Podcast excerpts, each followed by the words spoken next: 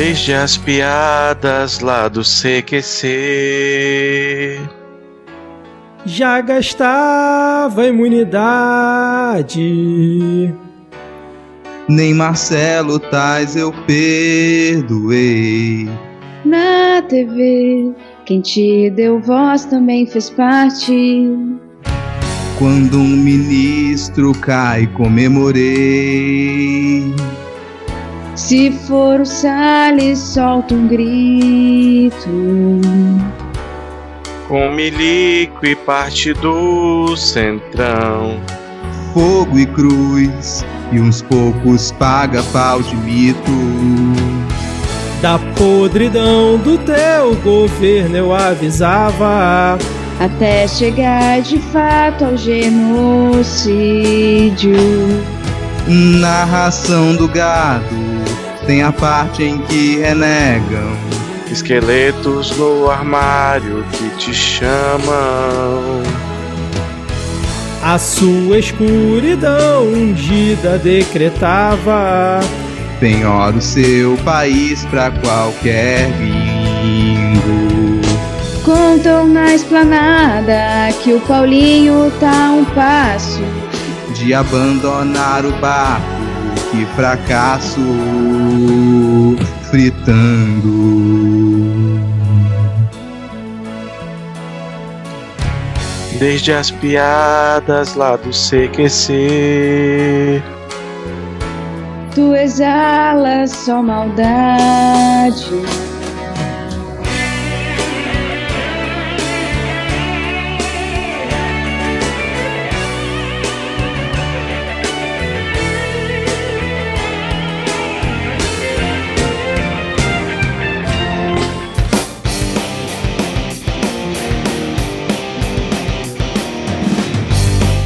Cidadão e cidadã, tudo bem? Eu sou Vitor Souza e está começando mais um episódio do Midcast Política, o nosso episódio 29 dessa temporada. Estou aqui de microfone novo, graças aos nossos queridos apoiadores lá no PicPay e no Padrim. Desde já fica o agradecimento. E esse é o nosso formato que debate as principais notícias e causas que ocorreram na última semana e que influenciam no cenário da política nacional. E hoje aqui comigo temos Diego Esquinelo. Tudo bem, Diego? Olá, bom momento para você, nossos, nossos queridos ouvintes, apoiadores. Dizer que hoje eu, eu, eu vim a gravar de bom humor porque eu peguei uma folga no dia do pagamento, entendeu? Tomei uma cerveja hoje à tarde, mas o humor da, da gravação já não começou lá essas coisas, então vamos lá. Que isso, cara, vai dar tudo certo no final, fica tranquilo. Seguindo aqui a nossa apresentação, temos o sempre animado, falando em animação, né? Rodrigo Hipólito. Tudo bem, Rodrigo? Como estar, Vitor? Como estar? Como pode estar tudo bem? A gente tá aqui há 40, 50 minutos antes dessa gravação começar de verdade. Por quê? Porque é setembro. É só o que eu te digo. E fechando o nosso quarteto de hoje, temos a volta dela, que gravou recentemente aqui com a gente, Ad Ferrer. Tudo bem, Ad? Fala galera, estou de volta por demanda popular e por popular eu quis dizer a minha mãe. E é o motivo de toda a treta ter acontecido no início da gravação. É setembro, é o, foi o peso do, da minha toda idade. Trouxe hoje toda a minha cultura emo para o podcast, então todo mundo começou meio triste, meio chorando já, né? Mas já dizia Gerard Way, nosso querido do My Chemical Romance, nos acorde quando setembro acabar. E eu não queria fazer essa piada, mas eu fiz, desculpa. Cara, sabe o que é pior? Não era Green É que agora eu tô ouvindo é, Wake Me Up When September Ends no ritmo de A Viagem. Meu Deus! Nossa não! senhora. E eu vou te dizer que encaixa Eu muito bem. Alguém, por favor, que tá imaginar. nos escutando aqui, ó. É muito fácil de encaixar. Tem alguém, por favor, faça uma versão dessa música ao som de A Viagem. Ó, Cristiano Botafogo pega a nossa letra com ritmo de Wake Me Up for September Ends e, e brilha. Você que é músico. Vou mandar pra ele depois. Agora eu tava pensando aqui, né? Já que em junho a gente fez paródias só de festa junina, eu acho que agora em setembro a gente podia fazer paródias só de músicas emo. O que, que vocês acham? Bom, essa primeira já foi, né? Inclusive. É, pois é, então, porque Roupa Nova é o grande movimento emo começando nos anos 80, né, cara? Nossa, isso vai virar um, um podcast sobre cultura emo. Adorei. Adorei. Amei. É porque a gente sempre consegue encontrar alguma coisa pior do que política pra falar, né? Mas nesse caso em específico, como é a política do Brasil em 2020, falar de emo é até melhor. É, cara, e tem, tem sempre uma relação ali, né? Porque os dois te deixam um pouco para baixo, né? Então. É, e no programa de hoje, emos e emas. É, pois... Da política nacional brasileira. Exatamente.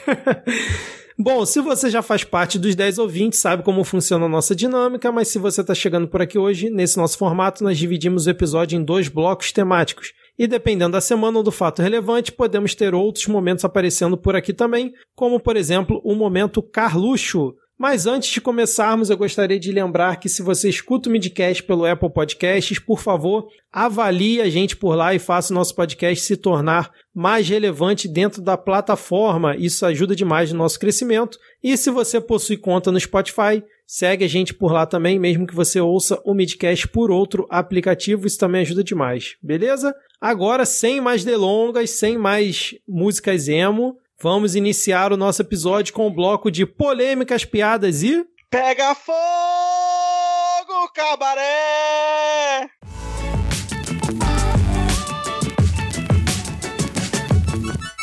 Começando aqui esse nosso bloco, vamos falar sobre o nosso bis-prefeito. Faz um tempinho que a gente não comentava sobre ele aqui no Midcast Política, né? Pois ontem, do dia que a gente está gravando aqui, o RJTV, que é um jornal local aqui do Rio de Janeiro, mostrou que existe toda uma organização via WhatsApp e via gabinete da prefeitura, né, do nosso prefeito Marcelo Crivella, que se auto-intitulam Guardiões do Crivella. São funcionários pagos com o dinheiro público que ficam fazendo plantão na porta de hospitais para impedir o trabalho da imprensa e de quem mais queira reclamar, principalmente da saúde pública da cidade do Rio de Janeiro. Esse é o nosso atual cenário por aqui e aí eu queria perguntar para vocês, né? Já que é, em 2020 a gente não teve estreias de, no cinema, né? Muito poucas, e agora tá tudo parado. Guardiões do Crivella pode ser um sucesso de bilheteria aí em 2020, a partir de agora de setembro?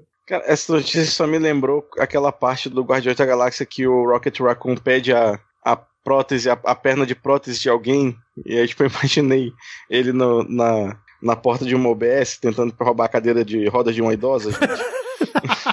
Nossa, cara. Mas e aí, Ad, Rodrigo, o que, que vocês acham? Eu achei, eu achei muito bizarro, assim, porque é um, um esquema muito bem organizado. É um, são grupos de WhatsApp que eles são distribuídos né, pelas unidades de saúde e eles são distribuídos em duplas. E essas duplas precisam tipo, obrigatoriamente tirar uma selfie para provar que estavam ali e aparecer nas reportagens para que o chefão, que é o tal doutor Marco Luciano, que é o amigo do Crivella, e que ele recebe em torno de 10.500 reais por mês para organizar essas pessoas, pelo visto. É, é, um negócio muito organizado, tão organizado, que quando a polícia chegou lá para fazer, para cumprir os nove mandados de busca e apreensão, né, tinha até um pacotão escrito Crivella. É que nem aquele do, eu acho que era o Aécio Neves da Caixa 2, escrito Caixa 2. Porra! Não, o Aécio Neves deve ter escrito um negócio de farinha, escrito assim, farinha, para poder. Não, e aí, Ad, é. só complementando, eu tava vendo agora de noite que, na verdade, agora no mês de agosto, esse cara que organizava o esquema aumentaram o salário dele para 18 mil. Ah, tá. Mais um troquinho do pão, né? Mas quase nada. Exato. Assim, vocês se acompanharam de perto, me esclareçam só uma coisa exatamente como que essas pessoas elas impediam o trabalho da polícia ou a chegada da, da imprensa ou a chegada de informação entre os hospitais e o público. Como é exatamente que eles faziam isso? Tá eles aí. ameaçavam dar porrada? Eles, sei lá, não, que eles ainda não. Ainda não. Era só na pressão psicológica mesmo, tipo, era, é igual aquele vídeo da laranja, tipo, ei, não faz não, pô. Ei, pô, tu vai falar, não, não, ei, não, não faz não, pô. Dá entrevista aí não, ei, não vai não, não, não, não, ei, pô, é, não, não, não. Globo lixo, Bolsonaro, é ficar interrompendo, igual tinha um, um, grupo meio famosinho aí na internet, ficava interrompendo os links ao vivo da Globo, principalmente São Paulo, não sei se vocês lembram. Eles faziam basicamente isso, eles ficam lá na espreita, na porta dos hospitais ou da UPA, e aí, quando aparece um link da Globo, seja ao vivo ou o cara gravando para depois entrar a matéria num jornal futuro, os caras ficam lá pressionando as pessoas que estão dando entrevista. Pô, não fala mal não. Aí Globo lixo e grita Bolsonaro e tenta ameaçar. E tem, um, tem uma cena que o cara tentou até meio que partir para cima do repórter. É o que parece ser o segurança lá da Globo evitou o cara. Aí o cara ficou lá xingando, esbravejando, né? Mas aí hoje, quando foram levados para a delegacia para prestar depoimento, né? Por conta da, dos mandatos que a AD comentou, né? Que a Polícia Civil cumpriu, ficou todo mundo caladinho, né? Cara, fica aí a dica pro pessoal. Pô, dizem que o crime no Rio de Janeiro é muito organizado, né? Em diversas outras capitais também. Galera do assalto na rua aí. Olha só. Você entra num grupo desse, você sabe exatamente a localização, a pessoa tá mandando selfie. Você Caraca. sabe exatamente onde que ela tá com o celular. Você sabe o que ela tá carregando e ela ganha 18 mil reais do mês para isso. E você sabe onde ela tá. Em cada horário, em cada momento. Você pode se organizar. O repórter da Globo News, eu não, não consigo lembrar o nome dele, mas ele foi lá para mostrar, né, como é que era a situação e mostrou aqueles dois são funcionários da prefeitura e daqui a pouco eles vão vir aqui atrapalhar minha reportagem. E aí ele começa a entrevistar um cara que perdeu um dedo, tá ligado? O cara só per... o cara perdeu um dedo e aí ele tava reclamando sobre o atendimento que ele tinha tido numa num outro posto de saúde que não tinha atendido ele e naquele ali ele tinha conseguido atendimento. E aí chegou justamente o cara que o repórter apontou. Não porque o prefeito, mas não pode reclamar do prefeito. O prefeito tá fazendo bem, olha aí, tá fazendo bem. Aí o repórter começou assim, mas o senhor não é funcionário da prefeitura, não? Aí ele começa assim, tipo, a sair, assim, não, tô tranquilo, tô tranquilo, tô tranquilo. Não, mas o senhor não é o fulano, não, tô tranquilão aqui, tô tranquilão aqui. Senhora, senhora. É, o nova Senhora. senhora, velho. Tipo, tô tranquilo, tô tranquilo, tô tranquilo. Não, e o pior é que alguns deles recebem mais do que, por exemplo, um médico contratado pela prefeitura, cara. Por exemplo, o caso do ML e outros. Tem alguns que ganham 8 mil. Esses caras que ficam aí na porta, eles estão. Eles ganham tipo 4 mil, 3.500, né? É, mais ou menos nessa faixa. E aí eu tava, é, assim, como eu sou aqui do Rio de Janeiro, né? Eu conheço quem conhece uma dessas pessoas aí, né? Um desses guardiões. E, cara, eles acham que eles estão fazendo algo realmente bom, algo que é, não tá errado. Eles acham que eles estão ali defendendo uma pessoa que tá trabalhando em prol do Rio de Janeiro. Óbvio, não sei todos, mas essa pessoa que eu conheço, quem conhece, acha mesmo isso. Inclusive, até ontem estava postando no Facebook hashtag somos todos guardiões, ou seja, a pessoa não acha que está fazendo algo errado, ela estava orgulhosa, mas é, o perfil hoje foi deletado da rede social, então acho que a coisa pegou um pouquinho, né? Porra, agora eu sei que o bloco é de, de polêmico, mas eu queria falar sério só dois segundinhos aqui. Porque sempre vem o, o, o ruim da cabeça falar: ah, porque servidor público tem estabilidade e fica vagabundo. Porque assim, o servidor público tem estabilidade, meu querido, justamente para ele poder se negar a fazer esse tipo de palhaçada sem ter medo de perder o emprego diretamente. Entendeu? Porque o servidor público, ele, o servidor público de carreira, pelo menos ele é para ser um agente do Estado e não do governo. Né? E quando você está lutando contra o serviço público, você luta para que aumentem esses cargos, esses cargos comissionados, porque o Estado tem que funcionar. E aí, se você luta contra o serviço público de carreira, você faz com que aumente o número de cargos comissionados, que é o que? É cabide de emprego, e é para fazer esse tipo de palhaçada. Porque a pessoa tá ela depende da confiança de alguém para ter o emprego dela, ela precisa comer, ela se, se sujeita a, uma série de abusos, né? Porque com certeza, tipo, tem esse caso aí que o Vitor falou da pessoa que realmente acreditava, mas eu, eu suponho que a maioria dessas pessoas estava lá porque era mandado fazer isso e não perdia o emprego. Sim, né? sim. Principalmente essa, essa galera que recebia muito menos. Né? E aí fica um bando de, de arrombado do cara fal falando mal do serviço público, mas estudando para fazer concurso do Tribunal de Justiça, né? Filha da puta. Não, e assim, acreditar no que tá fazendo é uma coisa muito relativa. Porque o, Stormtrooper, ele vai ficar com medo de morrer. Ele não vai realmente acreditar. E se você perguntar para um Stormtrooper se ele realmente acredita nos ideais do Império, ele estiver sozinho num deserto, ele ainda vai falar: Nossa, eu acredito, porque vai que você tá perguntando isso para passar pro patrão. Vai que você tá me perguntando isso, eu tô com isso. Sim. Então, em nenhum momento eu vou simplesmente dizer que eu não acredito, cara. É. Quando você entra em contato com a máfia, meu amigo, você entrou em contato com a máfia, você vai Mais negar vez, né, ideais. É, você vai ter que negar envolvimento, você vai ter que dizer que você acredita realmente naquilo, que tem um bom ideal por trás, até quando você está dormindo. Você precisa estar preparado para caso alguém te entreviste, se você estiver dormindo e você responder, você falar, é nisso aí que eu acredito. Esse é o caso, assim. E pensando nisso que o Diego falou agora, num estado miliciano, mesmo você sendo um funcionário público, você pode ter a estabilidade do seu emprego, às vezes garantida por lei, mas isso não inclui a estabilidade dos seus membros, a estabilidade dos seus entes familiares. Você pode não perder o emprego, mas de repente perder um olho, perder uma perna, né?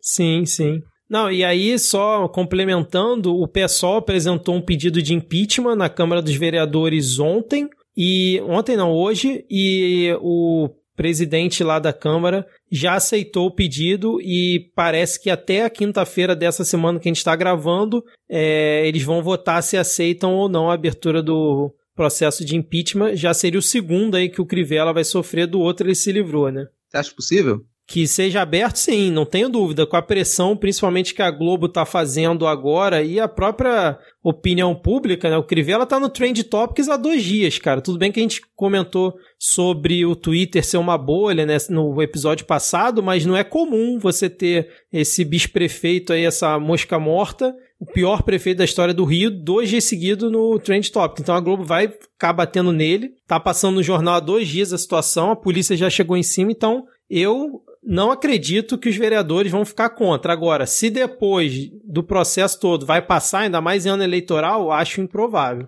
Eu acho improvável passar também, mas que é bizarro, é uma história bizarra. Muito, muito. uma das histórias bizarras de 2020. Todo mundo já desconfiava da, da ação, não só no Rio de Janeiro, no Brasil como um todo, na ação de bolsonaristas, principalmente contra os jornalistas ao vivo, assim. E Sim. a gente confiava que tinha alguma coisa ali. Mas ter a confirmação dentro de uma cidade como o Rio de Janeiro, que já é uma cidade que é o, concentra os, as, os males da sociedade brasileira todas ali na, no, no Rio de Janeiro, eu só lembrava do Rodrigo falando assim: é máfia, velho, é máfia. Eu só conseguia lembrar dele. Máfia, lembre-se da máfia.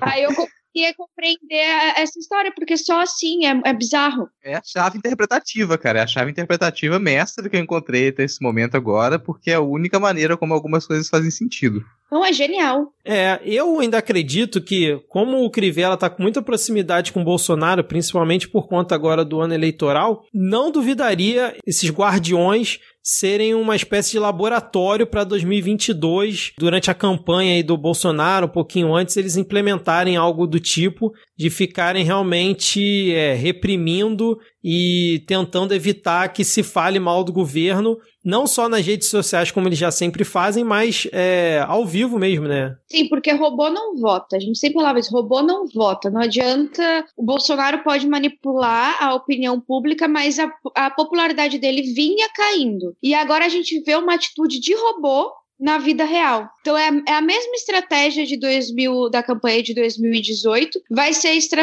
a estratégia dessa eleição municipal, que vai ser uma espécie, realmente, que tu falou, de teste de laboratório para a eleição presidencial. A gente está enfrentando agora, de verdade, robôs de pele humana, porque eles imitam o comportamento de robôs e de trolls na internet. Mais algum comentário sobre esse tópico? Fala, Não. só que eu concordo assim com, com, com vocês também e que a não ser que o o Crivella ele entre em desacordo com a família Bolsonaro, não acredito que tenha chance dele realmente sair, porque nesse momento a família Bolsonaro manda no Rio de Janeiro. Eles determinam o que vai acontecer e o que não vai acontecer no Rio de Janeiro. Não funciona assim no país inteiro. Mas no Rio a gente ainda vai comentar nesse episódio, a gente tem demonstrações nítidas de que desagradar os Bolsonaro significa perder poder no Rio de Janeiro porque eles conseguem controlar desde a da Assembleia, o interior da Assembleia, da Câmara, até as milícias dentro dos bairros. Eles têm influência nisso tudo, então a gente está lidando com esse tipo de poder entranhado no Rio de Janeiro e quem tiver nas graças da família Bolsonaro pode fazer qualquer coisa dentro do Rio de Janeiro. Mas então vamos seguir aqui, porque, Rodrigo, eu sei que você gostava muito dele, mas era uma vez um porta-voz, cara. Pois o governo anunciou a extinção do cargo de porta-voz da presidente da República. Foi exonerado ali da cadeira o general Otávio do Rego Barros, que era o ex-chefe do Centro de Comunicação Social do Exército. E não foi esse que tinha pedido para ir para reserva para poder continuar no governo e agora é chutado do posto, não foi ele? Foi, Pô, foi, mas foi. Eu, eu dormi o programa inteiro, já chegou o momento marcha fúnebre. Cara, assim, eu não sei nem se isso aqui é o marcha fúnebre, não, porque essa instituição aí, ela já podia ter ido pro buraco ali mesmo. Ele, inclusive, é o cara que, que, que protagonizou aquela cena constrangedora, né, do repórter perguntar, mas qual é o crime mesmo? Quando do, do surgimento da Vaza Jato, o repórter ele diz que aqui houve um crime cometido pelo jornalista contra o presidente Bolsonaro. Mas qual foi o crime mesmo? Ah, como assim? O crime não tá nítido? Não tá. Não, não tá não. Eu quero saber qual é o crime. Qual foi o crime? Ué, mas eu já não falei qual é o crime, não houve vazamento de dados, mas do jornalista. Mas eu já não falei qual é o crime? Não... Ele foi o que, que protagonizou aquela cena. E assim, esse cara, ele até estava tentando fazer o trabalho dele. Ele, se eu não me engano, é uma das pessoas responsáveis por ter reorganizado a comunicação das Forças Armadas há alguns anos e tinha expectativa de que ele fizesse a mesma coisa no governo. No entanto, é impossível fazer isso porque você não tem o que comunicar com qualidade. Então, você, posso estar enganado com o nome, mas eu acredito que ele era o responsável por isso também, por ter há algum tempo tentado organizar aqueles cafés da manhã do Sim. Bolsonaro com os jornalistas e que uhum. deram muito errado, porque você não pode colocar o Bolsonaro para falar com o jornalista, porque no mínimo ele vai querer voar no pescoço da pessoa e transmitir doença. Sabe? Não, não consegue conversar como um, um ser humano civilizado, não, não consegue. Ele fez isso e a quantidade de declarações que a cada café da manhã elas saíam a público de merdas que o presidente disse, fez com que aquilo fosse cancelado e essa coordenação do que era ou não comunicado pela, pela porta, pelo porta-voz, foi ficando cada vez mais a cargo do Carluxo, deu problema com o Carluxo também, foi pro Weingarten, o Weingarten também falou, olha, tô pulando fora porque aqui ninguém quer respeitar o meu trabalho, meu trampo muito maneiro, tá ligado? Tô pulando fora porque tô me acusando. No fim das contas ficou sem a, a instituição de porta-voz, ela já tinha sido esvaziada e, assim, tomou, né, cara? Tomou bonito, se fudeu, ter decidido mais. O último pronunciamento dele foi em maio. A gente está em setembro. É uma baita diferença. É um baita tempo. E disso que tu falou do, do fracasso do café da manhã que veio o cercadinho, que foi uma ideia do Carluxo, né?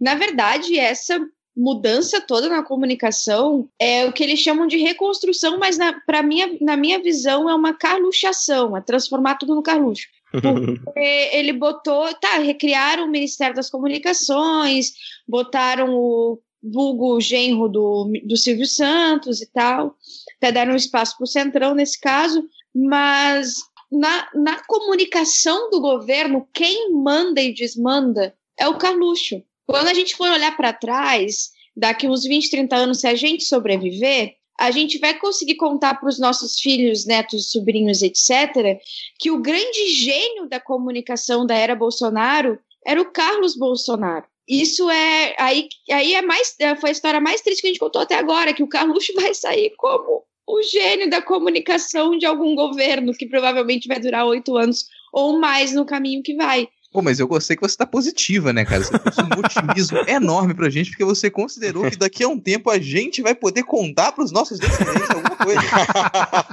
Agora, tirando a parte do gênio, que eu acho que é uma palavra um pouco forte para se usar com o Carluxo, eu concordo aí com a Ad, cara, porque desde o início o Bolsonaro e o Carluxo, quem tá ali em volta dele, demonstrou que eles é que mandam na comunicação não só do pai como do governo, né? Tanto que o Weingarten é um capacho deles. A Secom faz tudo que o Bolsonaro manda e replica tudo, todas as merdas que ele fala, como por exemplo a dessa semana que ele flertou, vamos dizer assim, com o movimento antivacina e a Secom republicou essa porcaria hoje. E assim, essa extinção do cargo de porta-voz é, mostra que realmente o, o Bolsonaro não está disposto a se dobrar ao discurso padrão e comum que a gente via dos outros presidentes anteriores, né, cara? Ele Conhecido quer fazer como sanidade. É, pois é, ele, ele quer fazer do jeito dele, não importa quem. Tanto que ele cansou de desautorizar esse cara o Otávio do Rego Barros.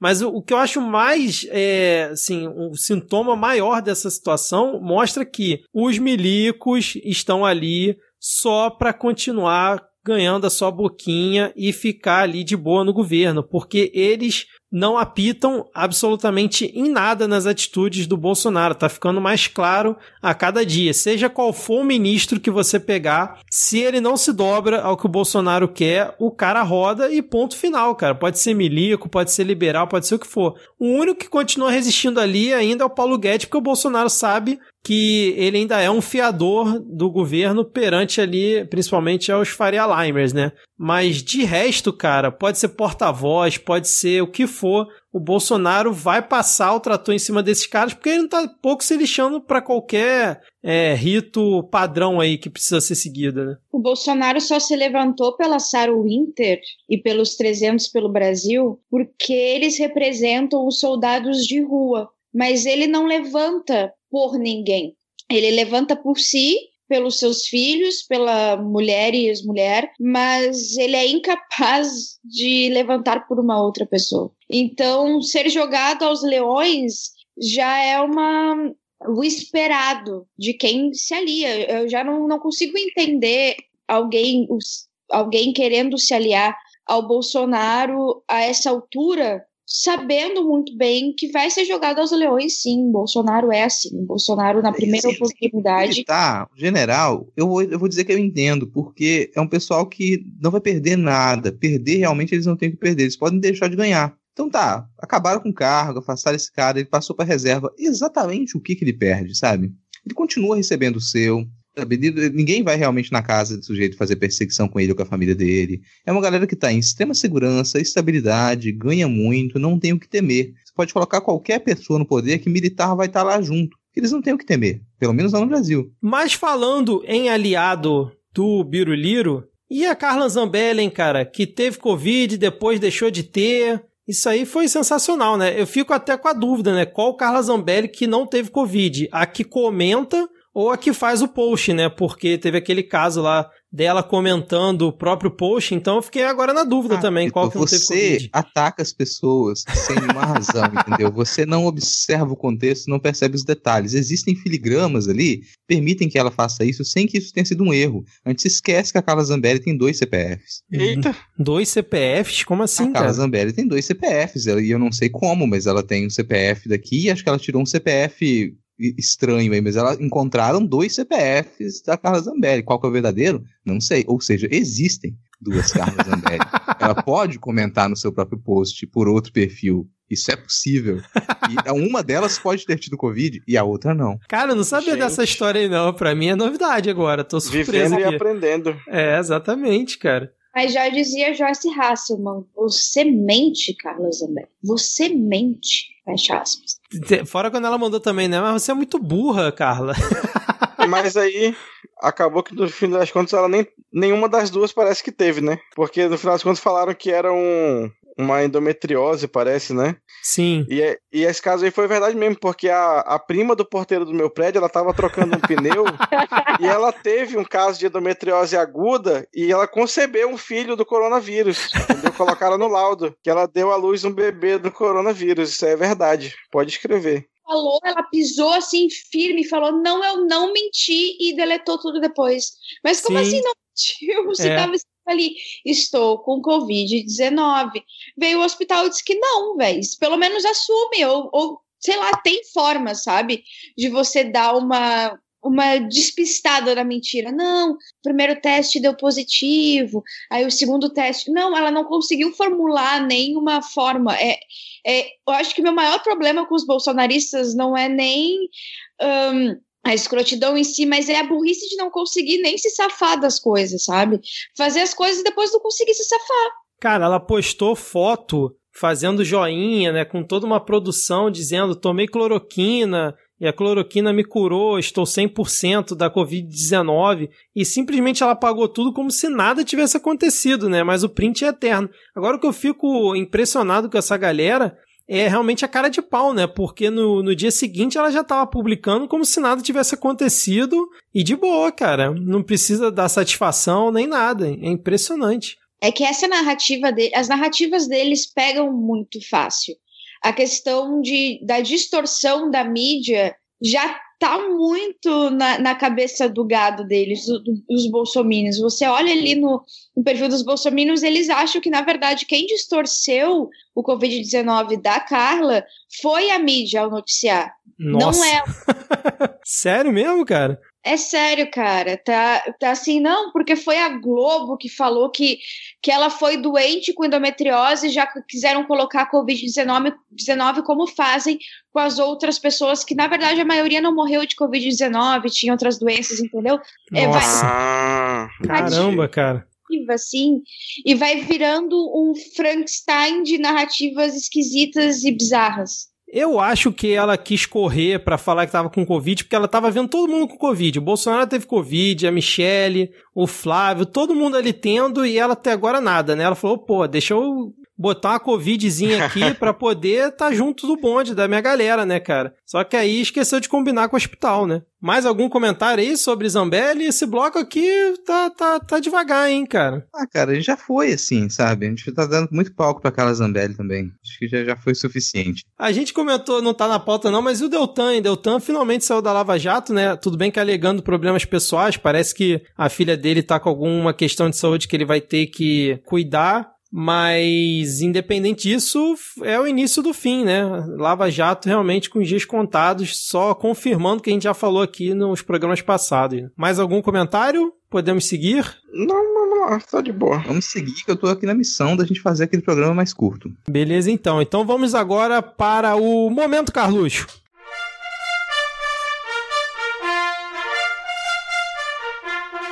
Vamos lá, momento Carluxo também. Hoje, já que o Rodrigo pediu, vai ser curtíssimo. Não ia ter, mas porra, foi muito. Eu entrei lá para dar uma olhada, mas se trata de um trecho de 2 minutos e 20 segundos do filme Ford versus Ferrari, onde o acho que o, o dono da Shelby leva o, dono, o presidente da Ford para andar num carro super rápido, o velho quase morre e eles apostam a empresa. É basicamente isso. E aí o Carlos retweetou, botou esse vídeo, aí escreveu assim: Ford versus Ferrari, ponto. Governo Federal barra Pátria Amada Brasil. Traduz pra mim aí, ô Diego. Não entendi, não. É, eu cara. também não, porque assim, não sei, a menos que a Shelby seja o nome em inglês da Gurgel, que é uma montadora brasileira, não sei do, do, que tem a ver, cara, a história do, do Ford com Ferrari com a porra do governo federal. É o, quer resgatar o que? O lobby que a Ford fez do governo JK pra não ter estrada de ferro aqui nessa merda? Não sei, cara. É, será que é tipo, um incentivo à volta do cinema? Ele tá. Será que ele tá achando que o Brasil tá indo muito rápido e tá passando mal, igual o velho do, do. Nossa! São muitas camadas, né, cara? O, de acordo com o IBGE, estamos voando, né? Estamos voando que nem uma Ferrari. Nossa economia tá lá, menos 9,7. Felicidade, Paulo Guedes lá em cima. Dólar a um, um real. Tá tudo indo muito bem. Pode ser isso. Olha, o Carlos cada vez mais enigmático, né? Tem uma pessoa que comentou aqui no tweet dele. A pessoa botou assim, ó: "A tecnologia americana da Ford de Henry Ford está ferrando com a máfia italiana brasileirada dos corruptos daqui. Oxe, menina, eu estou gostando muito. Minha pátria amada Brasil. Cara, eu fiquei sem entender menos ainda com esse comentário aí da, dessa menina logo no início aí. É o que italiano a máfia italiana brasileirada dos corruptos daqui. Ela, ela tem noção de que ela ofendeu pelo menos 80% da população de São Paulo aqui, né? É, pois é.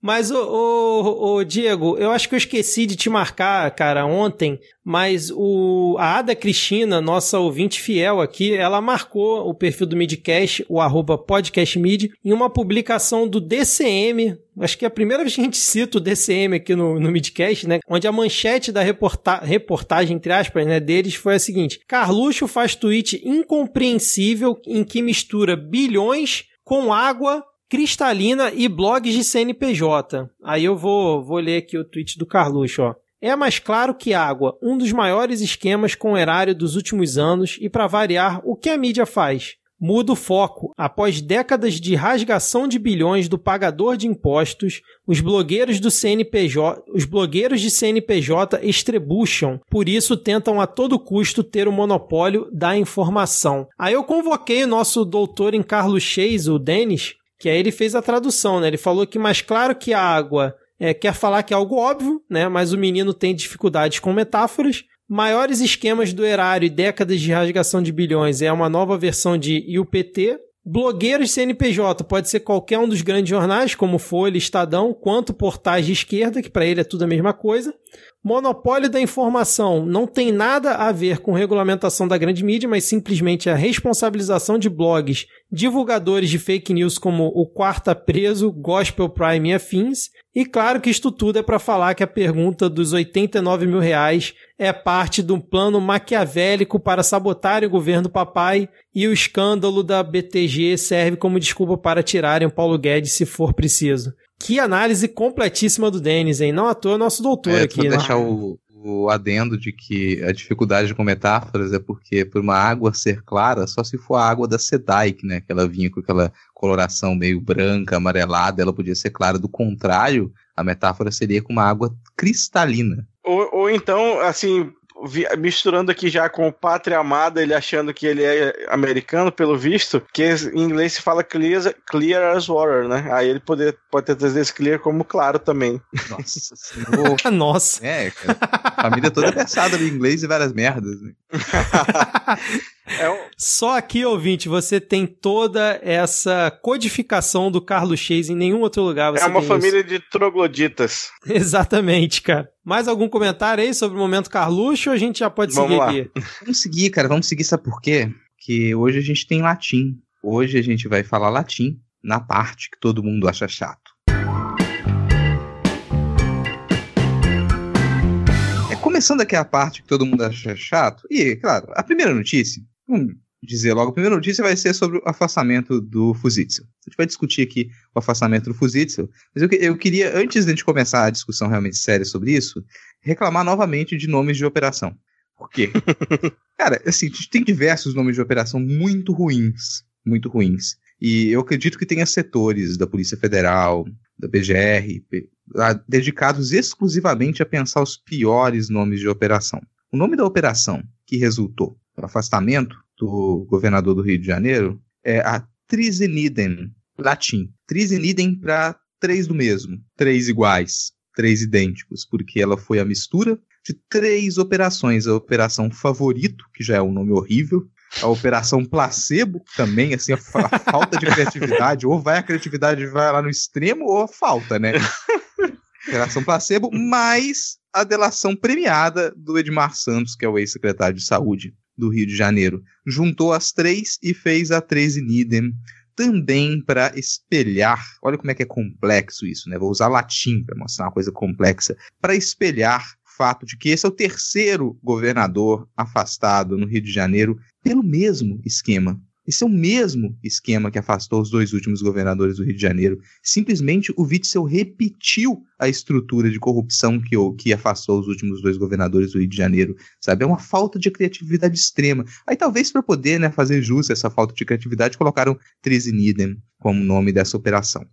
A notícia está dada. O Witzel ele foi afastado. A gente ainda vai ter a confirmação disso na quinta-feira, um dia antes de sair esse episódio, se ele vai realmente continuar afastado por 180 dias, que foi o que o STJ determinou, depois de algumas buscas e apreensão e algumas prisões. E a gente tem nesse momento, então, mais um governador do Rio às vias de ser afastado de forma determinada e talvez sofrer um processo de impeachment. Não é muito complexo o sistema de corrupção que foi que pelo qual pegaram o Witzel no Rio de Janeiro. Aparentemente você tinha ali aquelas três frentes de propina. Esse é o sistema de propina que ele já é muito conhecido do carioca. Então você tem nesse sistema de propina do Witzel, as pessoas pagavam a mais para poder passar na fila de alguns contratos, elas pagavam a mais para poder ter dívidas que seriam proteladas para o ano seguinte, para o governo pagar aquelas dívidas com empresas de modo mais acelerado,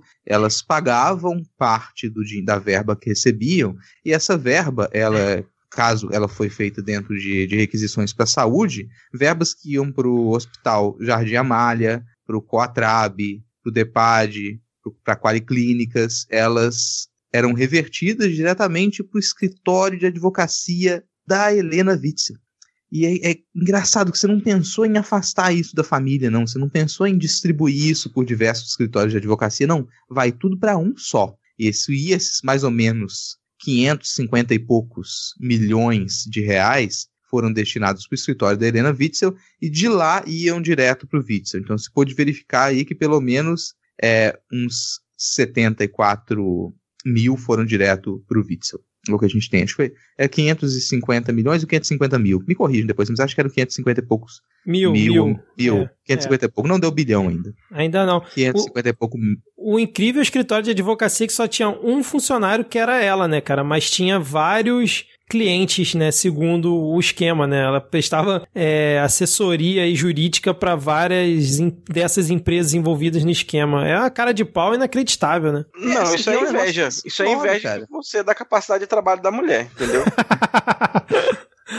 Pensar assim, é, é um negócio bem simplório, percebem? Que é muito fácil, no fim das contas, se quisessem já ter desbaratado isso, porque isso já foi desbaratado outras duas vezes, cara. Isso é, pra mim, isso é um, um, indicativo de que a gente deveria desconfiar muito desse afastamento do Witzel. Não desconfiar de que ele não cometeu crimes, mas a gente percebeu um esquema eh, exterior a isso, porque esse mesmo, essa mesma estrutura de corrupção, ela foi repetida dois governos antes, ela foi desbaratada dois governos antes e ela se manteve ali, que é o que a gente chama de caixinha de propina, e essas organizações sociais que elas prestavam serviço e pagavam propina ao governo para poder, e no, no caso direto para o escritório de advocacia da primeira dama, você tem o que as sobras de duodécimo, duodécimo é uma, uma mesada, que ela é prevista em lei, e ela é paga para o legislativo, então você tinha essas sobras que eram embolsadas por deputados, e o Witzel recebia uma parcela desses repasses, é um tipo ali de rachadinha também,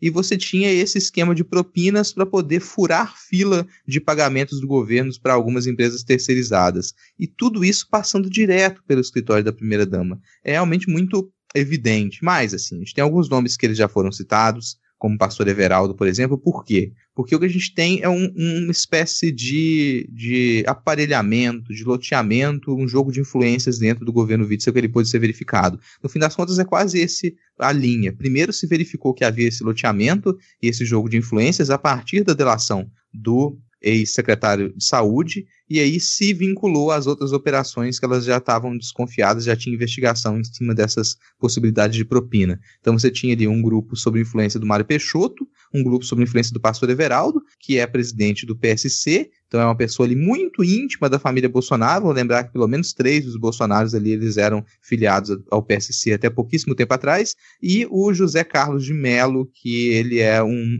o ex-pró-reitor da Unig, ele também tinha uma área de influência. Então, esse, essas pessoas de fora do governo, elas influenciavam como que esse dinheiro iria circular, quais eram os contratos que iriam ser passados à frente, como que isso iria ser pago pelo governo a empresas terceirizadas, e sempre através de um sistema de propinas que parte provavelmente ficava com eles e parte ia para o Witzel. Esse é o, o esquemão do, do Fuzitzel que ele foi descoberto. Eu acho pouquíssimo provável que ele não seja afastado, que ele não sofra um processo de impeachment com tantas evidências em cima desse mesmo esquema que tirou dois governadores antes. É, Bo Bolsonaro que foi batizado pelo pastor Everaldo lá no Rio Jordão, né, cara? Só para lembrar aqui pro ouvinte mais desatento. E, e o pastor Everaldo que é o cara do PUM no Jornal Nacional, vocês lembram aquela Aquele meme que saiu nas eleições que ele concorreu, que ele tivesse. É, fizeram a montagem como se ele tivesse soltado um pum durante a entrevista lá pro, pra Patrícia Poeta e pro William Bonner, cara. Mas assim, eu ah, acho. Foi montagem mesmo? Foi, foi montagem, cara. Parece que depois de uma entrevista ele admitiu que soltou um pum lá, mas foi silencioso, segundo ele. Mas aquela, aquele vídeo é montagem, sim. Depois até entrevistaram a pessoa que fez e tal. Mas, cara, eu, eu vendo esse esquema, eu só consigo é, lembrar do Sérgio Cabral, obviamente, né? E eu fico com a sensação que as cifras, né, que o pessoal divulgou, né, a polícia divulgou, só não são maiores porque, um, não teve tempo, né, suficiente, tipo, o Cabral ficou oito anos no governo, né, o, o, o Fuzitsu tá há menos de dois anos. E são situações diferentes também, né, na época do Cabral, o governo tava com muito mais dinheiro, tinha ali a Olimpíada, Copa, e agora no atual momento o Rio está completamente quebrado, é, devendo aí tudo e mais um pouco para o governo federal por conta lá daquele é, daquela renegociação de dívidas, né? Então fico com, com essa sensação. Aí uma outra coisa que eu também achei interessante, né? Que a PGR está suspeitando que o poder judiciário possa ter sido utilizado para beneficiar a gente com vantagens indevidas, assim, que coisa, né? Ninguém imaginaria que isso poderia acontecer, né? E outra coisa que eu queria comentar é a incrível coincidência, né, que o vice-governador, né, o Cláudio Castro, ele se encontrou com a família Bolsonaro na véspera da operação e primeiro tweet demonstrando algum apoio que ele recebeu após assumir interinamente o governo foi agradecendo o apoio do Flávio Bolsonaro. Então, assim, são muitas coincidências, né? Logo, é, o governador que arrumou briga é, aberta contra o Bolsonaro, chamou o Flávio de, de ladrão e tudo mais, sendo aí afastado por uma operação da PF que até o que tudo indica está aparelhada aí pelo governo federal, né? São muitas coincidências, como sempre. Eu gostaria de dar uns adendos só. Que excelentíssimo ex-presidente Michel Temer, cuidado com Cláudio Castro, ele está querendo tirar o seu papel de conspirador oficial da União. tem, tem também agora à noite Uh, duas atualizações dessa da situação do da Whitney Houston, do, do Witzel. O PSC pediu ao Faquin, do STF, para suspender o julgamento que estava marcado para essa semana, que ia analisar no STJ o afastamento do governador. E o Ministério Público Federal pediu a, a, a manutenção do afastamento. Então, acho, concordo, acho muito difícil o Witzel conseguir se livrar dessas acusações. Até o impeachment voltou a andar, que já tinha sido paralisado, né? Então, com essa, com essa situação toda, a gente vê uma volta do rito de, do processo de impeachment. Eu acho muito difícil agora o, o Witzel conseguir se, se manter no cargo. E isso também causa uma apreensão a outros governadores. É claro que o Rio de Janeiro tem uma se tem um interesse maior por causa das investigações das rachadinhas e outras coisas também. Mas os outros governadores de outros estados já entenderam o recado e a gente já viu até o Caiado, né? De Goiás, aquela coisa, volta o cão arrependido com o rabinho entre as pernas. Foi basicamente isso. O Caiado fez uma movimentação de, de oposição ao governo Bolsonaro durante a pandemia e agora voltou como se absolutamente nada tivesse acontecido. Então, esse afastamento do Itzel, ele não é só uma mensagem ao Rio de Janeiro, não é só falando assim, uh, aqui no Rio de Janeiro os Bolsonaros comandam, como é também uma mensagem aos outros governadores, que se pisar no calo do Bolsonaro, ele consegue sim tirar você. Porque essa Uh, foi uma, uma decisão de uma pessoa da STJ que afastou um governador eleito, que isso abre um precedente uh, esquisito, estranho. Porque se uma pessoa do judiciário pode afastar um governador eleito, então qual, qual é o limite do judiciário, né? Nessa, nessa questão sem antes o, o, passar pelo todo o processo de impeachment. Isso também chama muito atenção e acredito que seja uma mensagem uma muito, muito, muito clara, diferente das águas cristalinas do, do Carluxo, mas é uma mensagem clara aos outros governadores dos outros estados e do Distrito Federal. Até porque na Constituição do Rio tem algumas diferenças até, né, com relação a isso. Teria que ela até imita a Constituição Federal no sentido de que precisaria de uma autorização da Assembleia para isso. Né, e realmente teve muita gente falando, ah, porque foi uma decisão monocrática, foi devido ao processo legal e tal, e aí, tipo, dessa vez eu fiquei meio, meio pistola com isso, sabe, porque a gente tá aqui, né, tipo, a, acho que nós, nas nossas vidas particulares, até antes disso, mas a gente tá aqui, sei lá, mais de um ano e meio nesse podcast, volta e meia defendendo, ah, porque o Estado Democrático de Direito, porque a Judiciário tá fazendo isso, tá fazendo aquilo, mas, cara, eu tô ficando meio cansado já disso, sabe? De defender, porque, sei lá, mano, se tu é preto, se tu é pobre, se tu mora na, na, na, periferia, tu nunca viu o devido processo legal na tua vida, sabe? Quando tu toma um baculejo dentro da tua casa, quando te matam dentro da tua, da tua casa, por isso não existe devido processo legal para isso. E assim, não que eu acho que tem que virar anarquia, mas sei lá, cara, quando a gente vê alguém que merece se fuder se fudendo, pelo menos, sabe? O judiciário já faz o que quer, já não tem punição, já não tem controle, não tem caralho nenhum, pelo menos dessa vez vai ajudar, sabe? Que o povo do Rio com certeza tá melhor sem o Witzel do que estaria com ele. E, e aí, tipo, eu tô. Só, foi só um desabafo que eu tô cansado de defender as instituições quando tá todo mundo cagando para as instituições. É meio um, um, grito, uma voz solitária no deserto, assim, sabe? Ah, não, e o devido processo legal. Foda-se. Ninguém tem. A gente vive no estado de exceção há um tempão. Pelo menos dessa vez alguém se fudeu, sabe? Alguém que merecia de, ver, de verdade. Ah. Não, assim, eu entendo perfeitamente sua, sua revolta, Chico. A gente cansa, assim. O receio que a gente fica com isso é que não é. A, a gente tem a alegria de do Witzel ter sido retirado, só que por isso ter acontecido dessa maneira, a gente fica com receio de que isso se torne, como já se tornou, uma prática tão corriqueira que essa arma ela possa se virar contra outros governadores que eles nitidamente já não são aliados do governo. Se o Witzel, que era aliado do governo, ele caiu tão fácil por, por essa decisão é, muito pontual, Você pode imaginar qualquer outro governador de oposição, ele vai cair e foda-se, sabe? É, isso é um risco muito grande quando a gente pensa que a maior parte da população já está na merda há muito tempo. A gente tem no governo quem a gente tem. Se a gente simplesmente resolve falar, pera, eu vou só comemorar isso aqui, a gente tá alimentando esse monstro ainda mais, cara. Assim, ele, o monstro vai continuar a ser alimentado, ele vai continuar a crescer, ele vai continuar a fazer merda,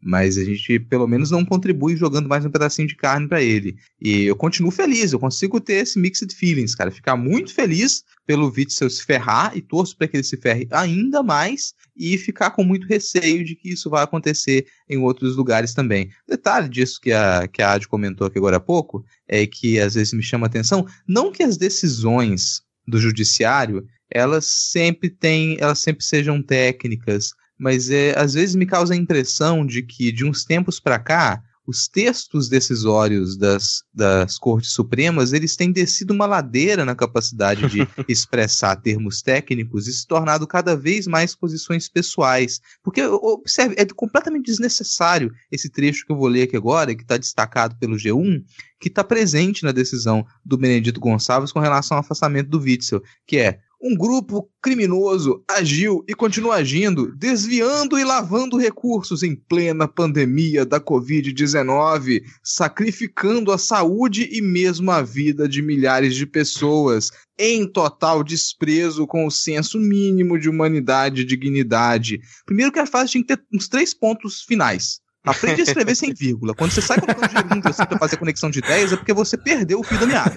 Então você percebe uma falta de qualidade textual. Além dessa falta de qualidade textual, em trechos como esse, você não tem nenhum indicativo que ele nos fale do texto da lei são posições pessoais, sabe? Sim, sim. muito morais. A gente percebe que as cortes supremas elas começam a agir muito mais por julgamento moral e sem o receio de colocar isso no texto das suas decisões. A gente, depois que a gente desce essa ladeira, cara, a gente tá muito mais fudido, porque isso aqui é simplesmente um, um, um, um juiz, um ministro, ele dizer, olha só, eu vou condenar e eu vou afastar esse cara, por quê? Porque eu acho que isso aqui é uma coisa muito horrível. É, e lembrando que a PGR pediu pro Witzel ser preso, né? Só que esse ministro aí, o Benedito Gonçalves, negou. Então, mais uma ação também da PGR que eu acho no mínimo estranha, dentre várias outras que a gente já vem comentando aqui, mas talvez fosse também aquela tipo, ó, vou pedir aqui porque o meu meu chefinho tá pedindo, mas a gente sabe que só o afastamento já é o suficiente. Agora uma coisa que eu realmente não entendo, aí é ignorância minha, é tipo, como é que o Witzel, num esquema desse, né, consegue ser afastado e a Flor de Lis, que foi indiciada né, por ser a mandante de um assassinato triplamente qualificado, continua de boa. E agora que a Câmara dos Deputados lá em Brasília vai instaurar novamente a comissão de ética para ver e analisar o caso da Flor de Lis. Eu realmente não consigo entender. Se vocês souberem me explicar, Cara, é porque a gente, a gente, vive na monarquia, né? Tem gente é, que é amigo cara. do rei e tem gente que não. Desculpa, Adi, te interrompi, vai lá. Mas a sua explicação foi perfeita do que a minha, não tem explicação mesmo. Eu realmente, cara, se algum ouvinte aí que é advogado ou conhece aí dos Paranauê quiser explicar pra gente lá no Twitter, eu agradeceria, porque realmente eu não entendo essas diferenças, cara, mas enfim. Não, assim, perceba que o, o Witzel ele foi afastado, mas ele não foi preso. Sim. Então, é, se você tem uma interessados em que, um, que alguém seja afastado, você pode conseguir isso. Então, você precisa que alguém mova essa ação para que a Flor de Lis seja afastada. E provavelmente isso vai acontecer. Agora, a celeridade, por isso que chama atenção a celeridade com que foi feito no caso do Witzel.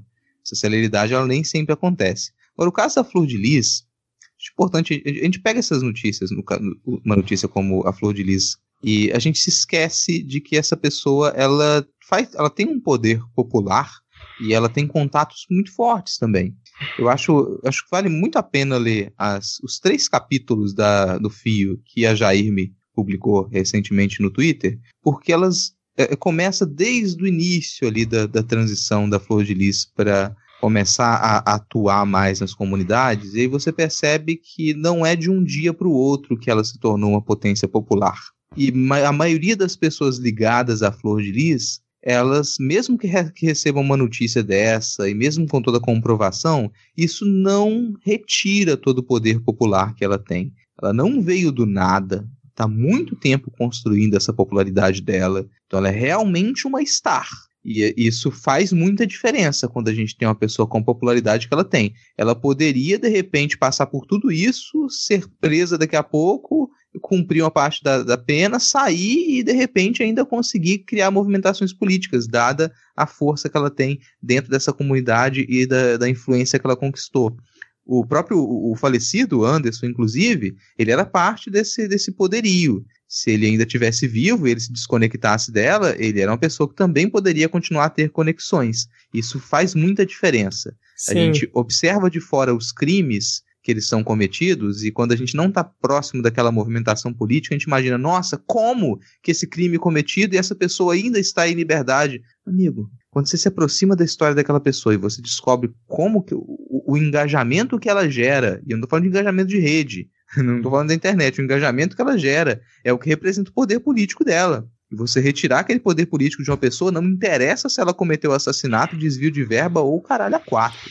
É, o, o, poder político do Witzel era o Bolsonaro. Ele rompeu com o cara, acabou qualquer poder político dele, né, cara? Então, Exatamente. ele fica totalmente em xeque. Aliás, você queimou a minha dica cultural, que era justamente essa, essa sequência aí, sequência de threads, não, essa, essas várias threads que a Jaime tá fazendo aí sobre a novela da Flor de Lis, que tá sensacional, cara. Vai ter link na descrição, depois já vou adiantando aqui. Mas fechamos aqui esse tópico, vamos seguir aí, Rodrigo? Cara, vamos seguir, vamos seguir. A gente tem mais alguns pontos para discutir aqui e eu vou puxar um que eu honestamente não tenho muito como falar detalhes sobre ele. Não, não é um assunto que eu conheço em profundidade, mas que eu acho que vale a pena a gente comentar, a gente citar aqui para quem quiser procurar mais também, porque isso fala da posição do Brasil em uma escala internacional, fala de como que o governo brasileiro, ele, com quem que ele está conectado e quais são as consequências disso, e também de como que essas mudanças que a gente vê acontecer aqui, essa força conspiratória de ter uma máfia no poder,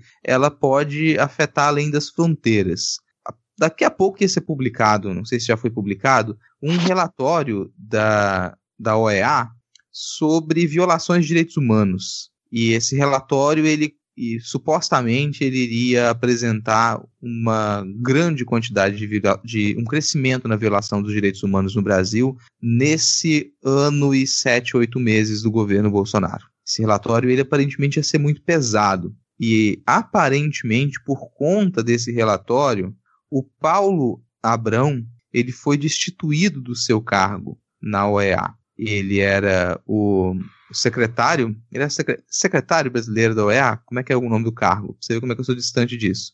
Alguém sabe o nome do Não. cargo que ele ocupava? Secretário Executivo da Comissão Interamericana de Direitos Humanos. Isso, assim, ele, ele foi destituído do cargo, sendo que ele havia sido recentemente eleito por unanimidade. Aí essa, você tem uma, uma série de detalhes em torno dessa destituição do cargo, mas uma que eu gostaria de ressaltar, para logo fechar minha boca, porque eu não tenho muito como comentar sobre isso, é que você tem três países aí que eles não estariam tão felizes com a posição desse secretário dentro da OEA: Brasil, Colômbia e Chile.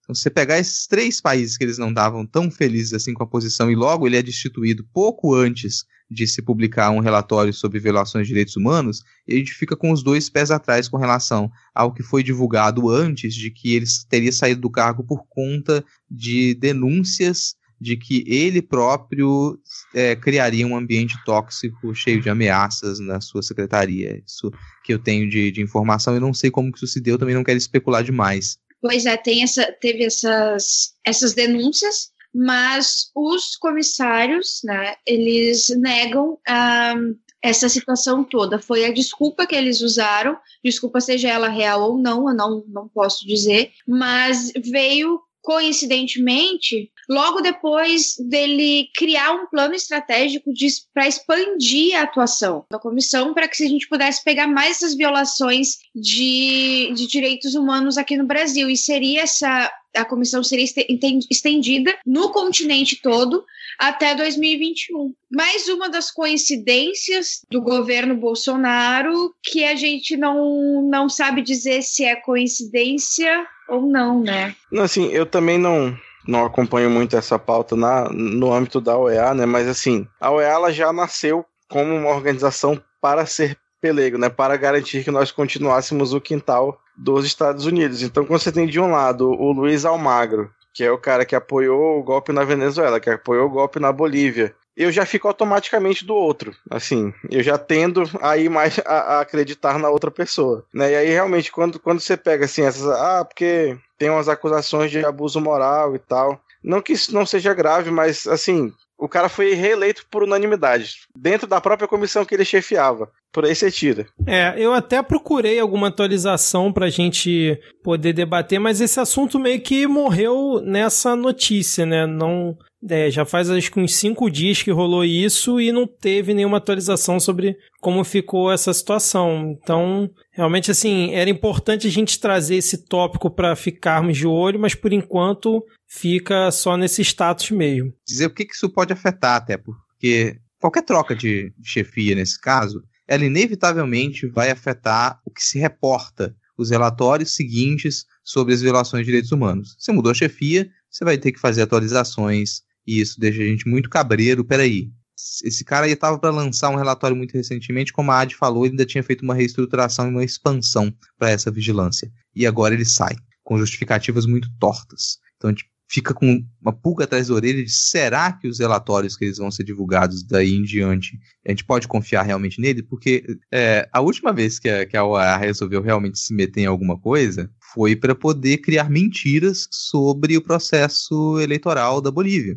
e que depois foram desmentidas. Então a gente já não está confiando na OEA. E aí uma pessoa que supostamente estaria fazendo um bom trabalho que tinha um relatório super detalhado debaixo do braço para ser lançado logo em seguida, ele é rifado, ele é ceifado, é cortado dali, eu não confio nos relatórios que vierem na sequência. Se eles não mostrarem um cenário extremamente desastroso e que a gente está muito, mas muito, mas muito ferrado, eu vou falar que está maquiado. Até porque você vai confiar como no governo federal e qualquer relatório de, do governo federal, sendo que até no, na própria questão da pandemia, o governo federal é pior do que 20 estados e o Distrito Federal na transparência de dados. O governo federal que tinha que nos dar a luz, digamos assim, que, que ser o farol né, para mostrar os números reais e tá ali mostrando não só quem, quem se curou do coronavírus, mas os mínimos detalhes e tá ali à frente, na verdade, tá ali muito pior do que os estados, entende? Então,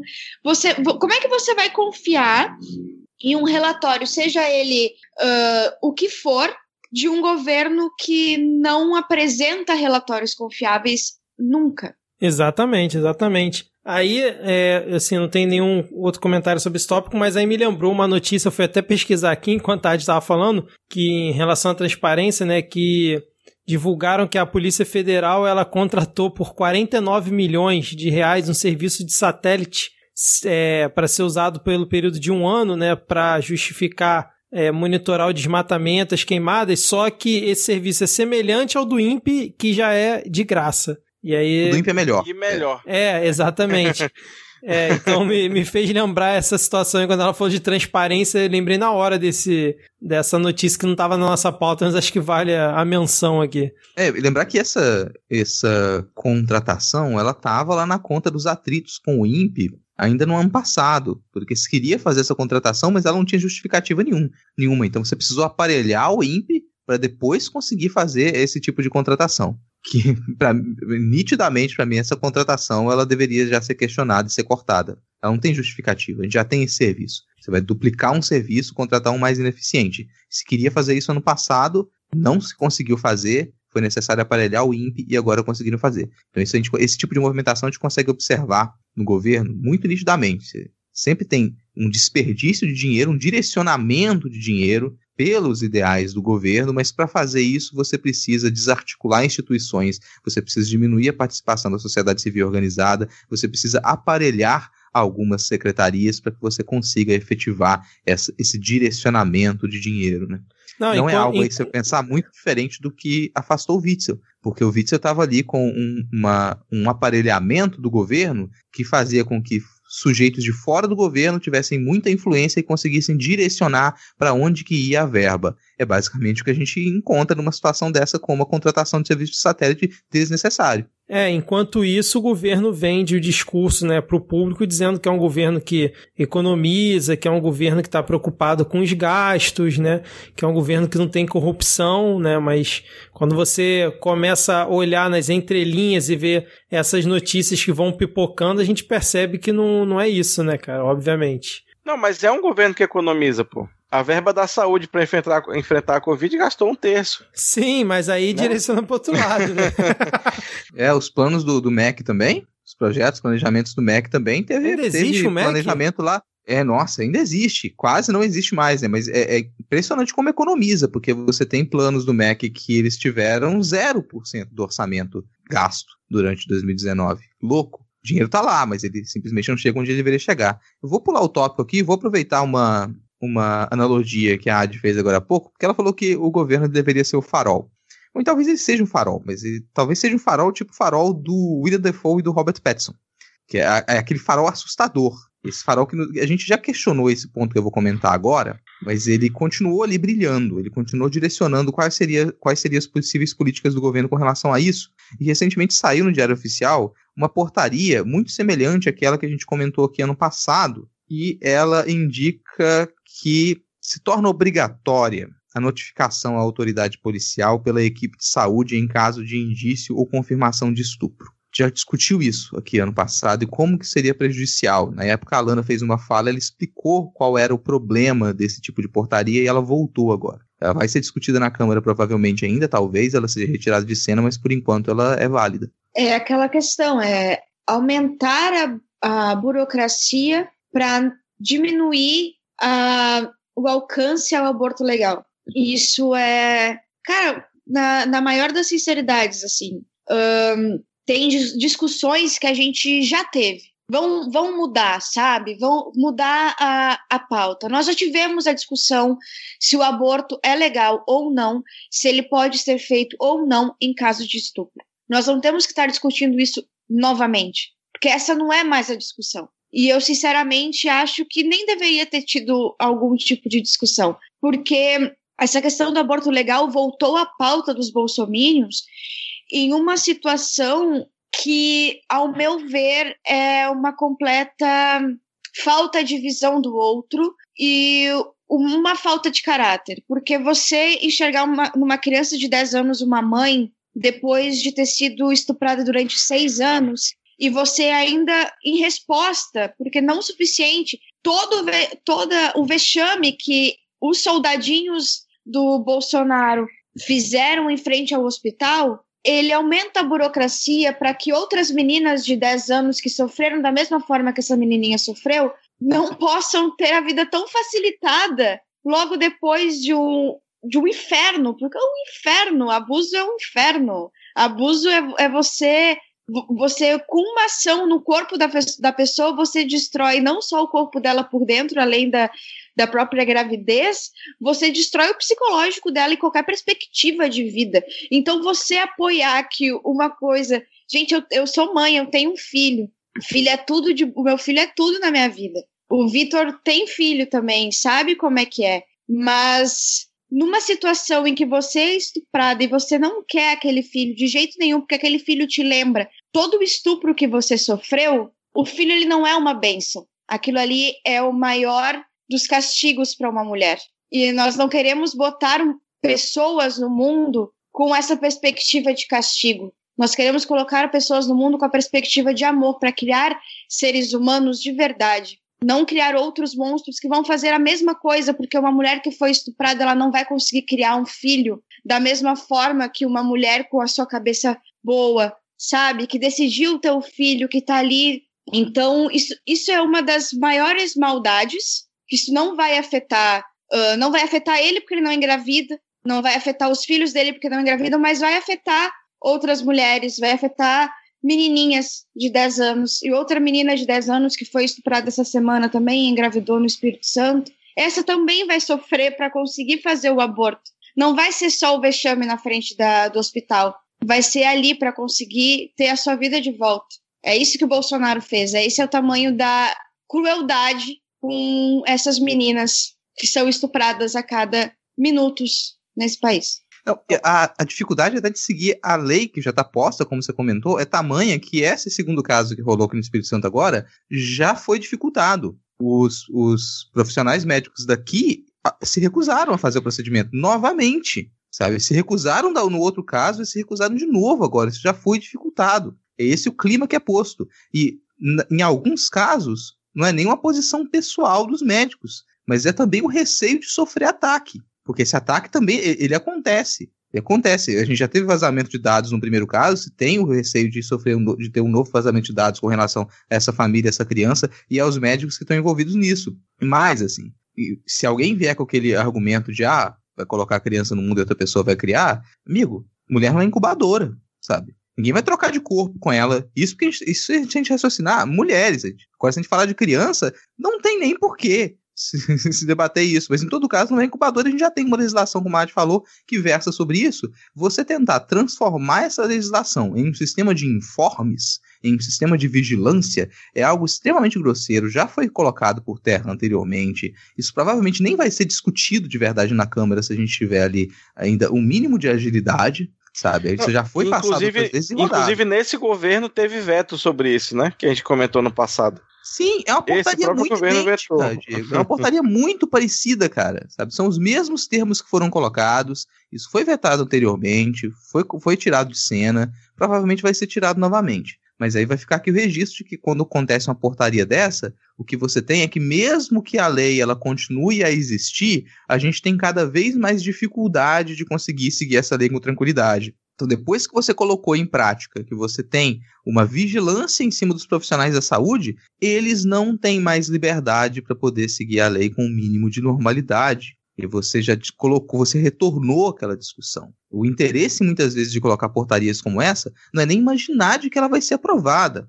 Ela não vai. Ela não vai ser aprovada. Mas não interessa mais se ela for. Você retrocedeu o debate em 5, 6, 7, 10 anos ao abrir essa discussão e ao colocar essa portaria novamente. Exatamente. É, eu não tenho mais o que comentar, vocês já fecharam muito bem esse tópico. É, se vocês também não tiverem mais nenhuma coisa para falar sobre esse assunto, acho que a gente pode ir para o último tópico rapidinho, né, Rodrigo? Porque a gente vai tentar aqui controlar o tempo mais uma vez. Vamos, vamos para um último tópico que ele estranhamente vai ser mais tranquilo do que esse, essa notícia anterior, porque ela é só uma notícia sobre censura à imprensa. A gente teve recentemente a Justiça do Rio, ela censurou, censura ela pode ser prévia ou posterior, ela censurou as matérias do jornal GGN que versavam sobre um esquemão do banco BTG Pactual que está ligado a quem? A quem está ligado o BTG Pactual? Ao Paulo Guedes. Ao Paulo Guedes. Que a então, gente comentou tinha... aqui no passado, né, sobre essa compra de ativos aí, essa, por essa compra de, de dívidas, né,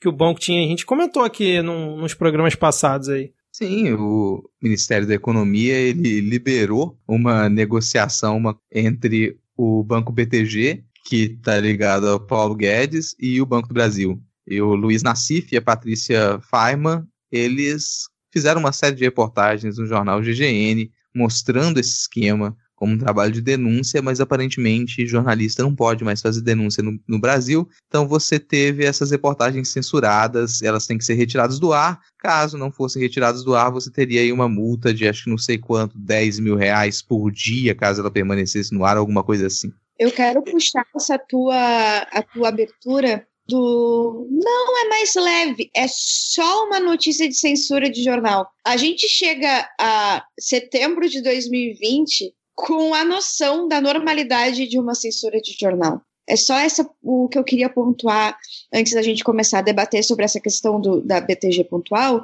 da BTG pactual, que a gente normalizou, porque coisas tão mais absurdas vêm acontecendo que uma censura, uma matéria de jornal que fala sobre esquema de corrupção de um banco que é ligado ao, ministro, ao ministro da Economia já é só uma notícia. Não, e é aquela velha história, né? O corporativismo da imprensa. Eu sei que aqui a, a Rádio é jornalista também, mas por exemplo, nesse, no caso do Crivella, né, dos Guardiões do Crivella, onde o ataque foi direcionado à Globo, teve toda uma movimentação de vários é, órgãos e tudo mais que, obviamente, foi em defesa da democracia e dos, da liberdade de imprensa. Quando teve aquela questão da Vaza Jato, A Globo levou dias, falou lá, demonstrou pouco da matéria que o Intercept fez, mas depois simplesmente parou de falar. Outros órgãos embarcaram e tal, mas a Globo, que é o principal carro-chefe aí, não foi junto. E agora essa, que é ligado ao GGN, né, ao Nacif, cara, ninguém noticiou junto essa censura, tirando a revista Fórum e outros órgãos, outros veículos de imprensa aí de, de mídia independente, nenhum outro veículo grande noticiou essa censura. Então, dependendo de quem é censurado, a verdade é que não importa muito aí para a classe jornalística, para a imprensa defender os seus, né, cara? Eu, como jornalista, tenho que concordar, mas não que eu faça isso, mas é uma, é uma realidade. Não, não foi noticiado, deveria ter sido aquilo que eu falei, que a tua, a tua abertura de tipo assim, é só uma notícia. É sintomático, porque a grande mídia também tratou isso como só mais uma informação que não importa tanto.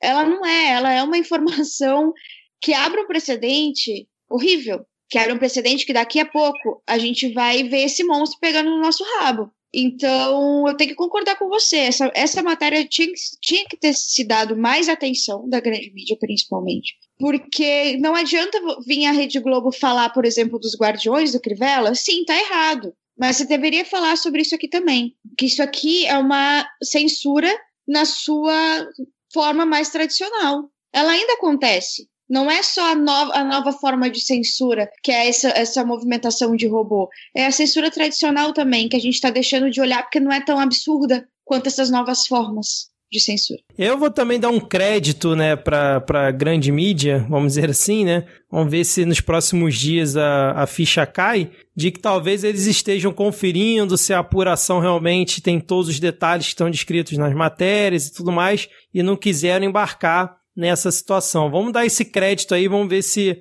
é o que está faltando para nos próximos dias alguém é, dar importância para essa situação, né? E assim, só quem está proibido de dar notícia é o GGN, então a gente vai comentar aqui que é o seguinte, o BTG Pactual comprou uma carteira de crédito que é tipo, é como se fossem papéis de dívidas que valiam cerca de 3 bilhões com um pequeno desconto, né? Assim, um, é um precinho camarada, um valor módico de 300 milhões apenas. E aí, tipo, a justificativa, aspas, aspas, aspas, é que não, porque esse dinheiro é muito difícil de recuperar, são pessoas que são dívidas que não vão ser pagas, não sei o quê. Aí você para aqui dois segundos comigo e pensa, o que que o banco privado quis gastar 300 milhões, por mais que fosse barato, mas por que, que ele quis gastar 300 milhões se não fosse pagar mesmo, se não fosse dar lucro? Não, Pensa verdade, e, e uma coisa que nem cara. o banco público tem condição de reaver, é, né, cara? Exato. E, e aí, a gente lembra, queria mandar aqui até um, um, grande abraço para a nossa ouvinte Maria Lúcia Fatorelli, que é da, da ONG da Auditoria Cidadã da Dívida,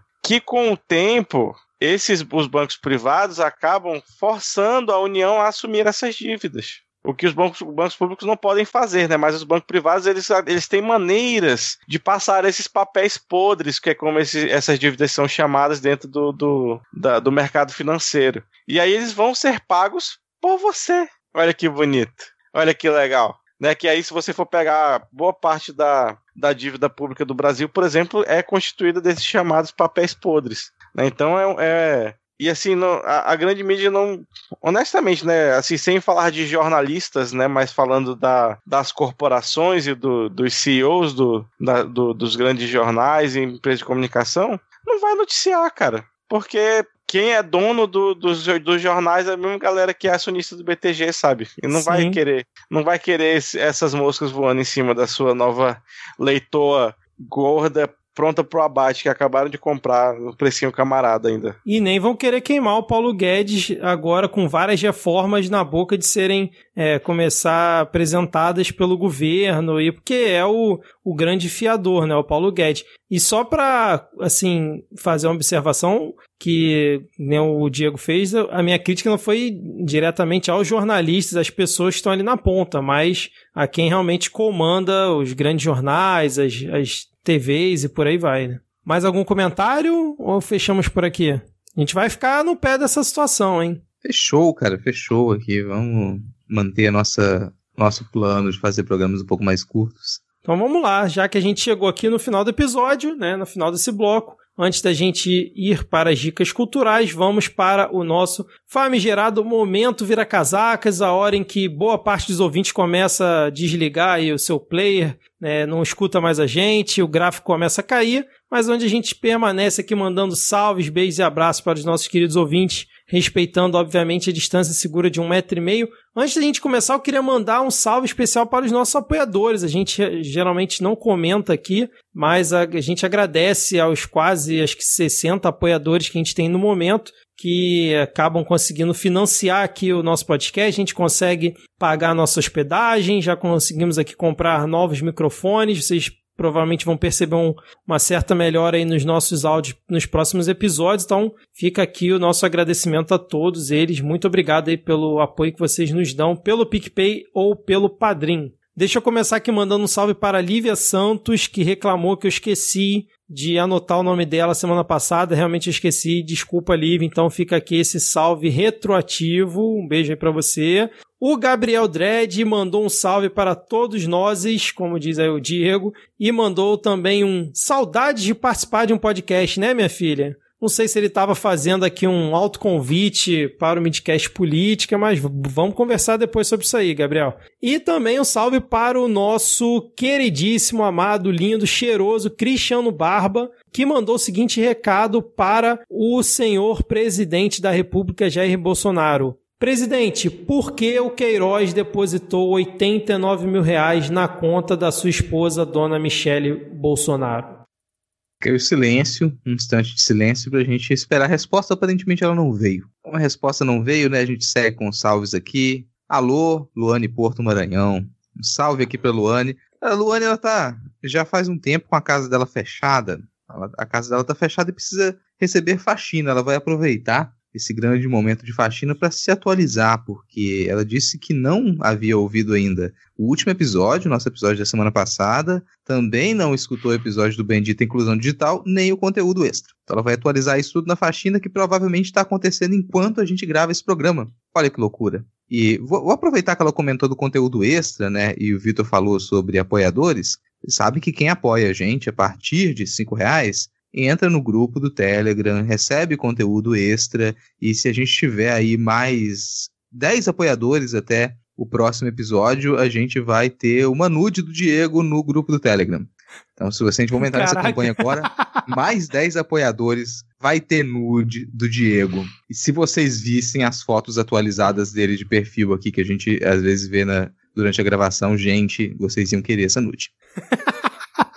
confirma essa informação aí, Diego. Ah, tu falou, tá falado, né? Que se passar de, de 60 para 50, o pessoal com medo, aí já é responsabilidade do Rodrigo.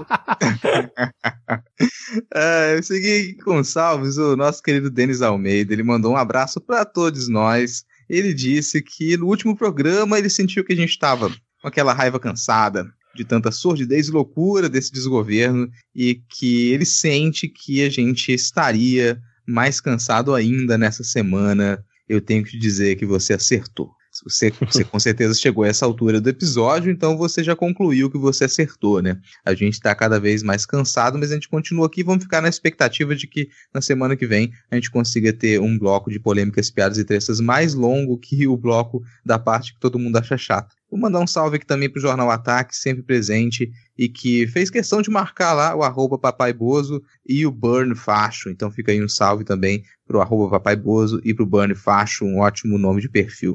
O Rafael Thompson mandou um salve para nós aqui. Um salve, Rafael. E agradeceu porque a gente retirou aí a exigência de indicar uma arroba, porque ele é uma pessoa aí com problemas de convívio social. E como não tem amigos, acabava indicando arrobas de podcasts integrantes. Poxa, Rafael, não fica assim não, cara. Vai dar tudo certo. O camarada Gama mandou beijos e abraços para todos nós, junto com a Miau Jude, que mandou um beijo para ele, seu parceirinho de midcast. A Tá Estranha pediu um abraço à distância para ela, para Miau Jude, que ela via comentar no Twitter e a influenciou, olha aí muito bem. E para arroba alérgica ao sol, por favor não se mude para Manaus. Que ela influenciou comentando no Twitter e agora todas escutam o Midcast Política juntas.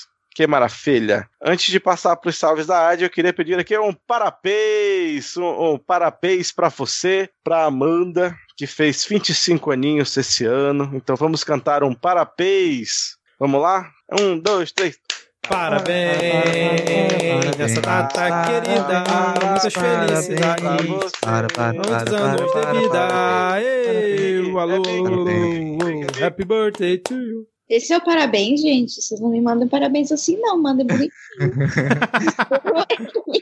Pô, mas pelo menos cada parabéns que a gente manda aqui é uma composição específica. É verdade. Na verdade, a gente, a gente fica aqui algumas horas antes tentando imaginar qual tipo de som experimental a gente vai fazer pro parabéns quando tem. Então é sempre único.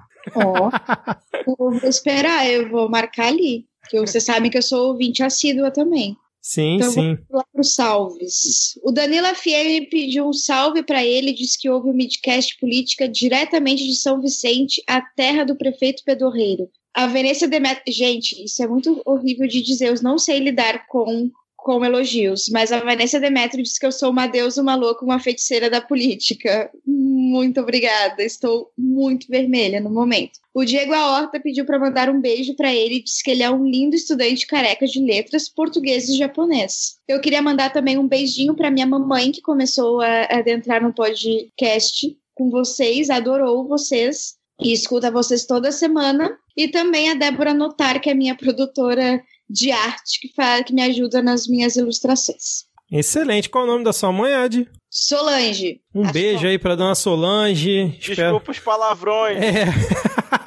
Desculpa qualquer coisa.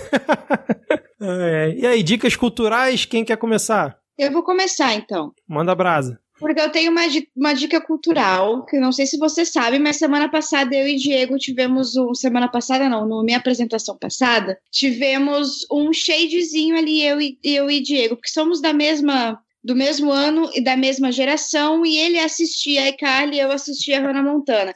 E ficou aquela coisa: o que é melhor? Pois bem, hoje vim aqui jogar um shade para Diego e indicar a todos os ouvintes para assistir a apresentação de Miley Cyrus de Midnight Sky no VMA deste ano. Onde está a iCarly? Não sei. Miley Cyrus está fazendo história no VMA. Ah, já que a gente começou falando de emo também, o Quarentemo 2.0 tá no YouTube ali com a galera do Fresnão, Fresno aqui de Porto Alegre, galera foda. Tem muito, muita música emo junto, tem até o carinha do My Chemical Romance. E de perfil também eu quero indicar o Tanto Piaçu, para quem curte contos de terror como eu, de espíritos e visagens e coisas assim. E o dia 36, o dia 36 no Instagram, que é um, um perfil de música, um blog mais voltado à música e cultura, principalmente gaúcha e uruguaia, de uma amigaça minha, Vitória Salomão, que arrasa bastante, e também tem lá muitas entrevistas com a Fresno, porque ela também é uma emo assídua que nem eu. Excelente, Arrasou excelente. aqui. Eu vou até pegar o gancho para dar uma continuidade, porque a minha indicação de podcast dessa semana é um podcast de narrativas dramatizadas de contos de terror e horror, que é o Hora Fantasma. Cada episódio do Hora Fantasma você tem essa, esse conto, essa narrativa curta, dramatizada e sonorizada, e também alguns comentários sobre a temática que envolve aquela narrativa. Está linkado aqui na postagem. E a minha segunda indicação dessa, dessa leva, porque agora eu estou me contendo, né? Já fui cortado aqui outras vezes, não faço mais dezenas de indicações. Você nunca foi cortado. Só Ah. pra deixar isso claro aqui pro ouvinte, nenhuma Nos indicação sua foi cortada As até hoje. pessoas ficariam enojadas se elas soubessem o que acontece. da luta que é, a gente tem que lutar para conseguir inserir uma dica cultural a mais aqui. É tudo contado. Minha segunda e última indicação, então, é o anime Dororedoro na Netflix. Tá lá disponível. Bem interessante. Trilha muito boa, né? Então, é trilha também de, de um rockzinho japonês muito bom. E é um anime estranho. E já que a gente tá aí naquele esquema de ter sempre algum seriado ou anime, ou mais de um, envolvido com capirotagens, esse é um anime que ele tem alguns tipos de feitiçaria esquisitos. Eu super sugiro aí que vocês assistam. Eu tô terminando de assistir agora e até o momento ele tá muito bom. Excelente. A minha indicação já comentei antes, né, que é a thread Por Baixo do Manto da Jairme. Excelente, cara, que assim, escreveu muito bem toda a história ali da Flor de Lis e do Anderson. É, tem fatos que eu desconheci, então recomendo demais. Vai ter o link aí na descrição para a primeira thread, e aí depois você vai seguindo pelos capítulos dessa bela novela contada aí por Jaime Arrependi. Aliás, um abraço para Jaime. Espero que volte aqui muito em breve para gravar com a gente. Talvez um episódio especial aí sobre essa novela aí da Flor de Lis, né? Quem sabe? Ah, eu vou trazer aqui também duas indicações, uma série que é baseada numa série de livros que chama His Dark Materials. Eu acho que já até comentei aqui, mas eu, agora eu finalmente parei para ver, né? Que é, é, é, uma da, é uma das minhas séries de livros favoritas. É do Philip Pullman e agora a HBO tá fazendo a série, tá muito bem feita, tá muito boa de assistir, né? Eu não tinha indicado com tanta veemência antes porque eu não tinha parado para assistir, mas tá muito boa. Então vejam lá na HBO ou quando cair do caminhão. E a próxima indicação ela é de um artista, né? Eu coloquei aqui como músico, mas acho que só músico não define, porque a pessoa é um artista. Ele chama Thierry, né? Ele canta um negócio meio, sei lá, sertanejo, pisadinha, esses negócios meio atual assim. Mas ele tem músicas maravilhosas como Motoboy do Delivery, Cracudo e HB20. São assim obras de arte do cancioneiro popular brasileiro. Tá bom? Então fica aí as dicas. Bom, se você chegou até o final e curtiu esse episódio, compartilhe ele, faça a palavra do Midcast chegarem mais pessoas. Isso, mais uma vez, como eu sempre falo, ajuda demais no crescimento do nosso humilde podcast. Ajude a piramidar e chegarmos em mais pessoas. Ad, mais uma vez aí, muito obrigado pela sua participação. Você pode se sentir em casa, já faz parte aqui do, do nosso time. Valeu mesmo aí por ter principalmente topado o convite meio, meio não, totalmente em cima da hora. Espero que você tenha curtido e que seu setembro seja um pouco menos pior com essa participação aqui no Midcast. Capaz, galera. Muito obrigada, digo eu, pela oportunidade de poder falar merda aqui com vocês. É sempre muito bom. E sim, vocês já estão fazendo o meu, o meu inferno astral de setembro muito melhor. Que bom. Fico feliz com isso. Diego Rodrigo. Alô? Oi. Oi. Não, é falar que você tá mentindo muito bem, assim. Depois de perder meia hora aqui, né, com a gente enrolado Ela falou nessa que gravação. tá morrendo de frio e disse que ficou vermelha ainda agora também. Mas eu. Não, eu tô quentinha agora, pô. Ah, Porque com vergonha real, eu não sei lidar com, com um elogio, não. Eu fico, eu fico envergonhado, começo a, a- Fico assim, ó. Começo a falar muito. eita. Começa a falar enrolado. Então, ó, ouvintes, fica aí, mandem pra gente muitos elogios pra Ad nos comentários desse episódio. Vamos deixá-la muito encabulada pra não ficar com frio. Né? É, aliás, ó, mais, um- mais um elogio aqui. Pra quem não acompanha, a Adi ela faz um compilado de notícias. Verdade. no Twitter dela. Então você pensa assim, ah, não tenho como acompanhar todas as notícias, e a gente sabe que não dá conta tudo no Midcast aqui também. Você quer saber tudo que tá rolando? Você tem esse compilado, esse, esse informativo sempre lá no perfil da AD no Twitter. Siga para você se manter bem informado. E todo dia de manhãzinho cedo. Acordou, já chega lá na Ad, opa, pá, pá, pá, pá, já, já ama- amanhece o dia bem informado. É verdade, 8 horas da manhã. Excelente, excelente. Diego Rodrigo, valeu, até semana que Valeu. vem. Tamo junto. Abraço, querido ouvinte. tchau. tchau, tchau valeu. Falou!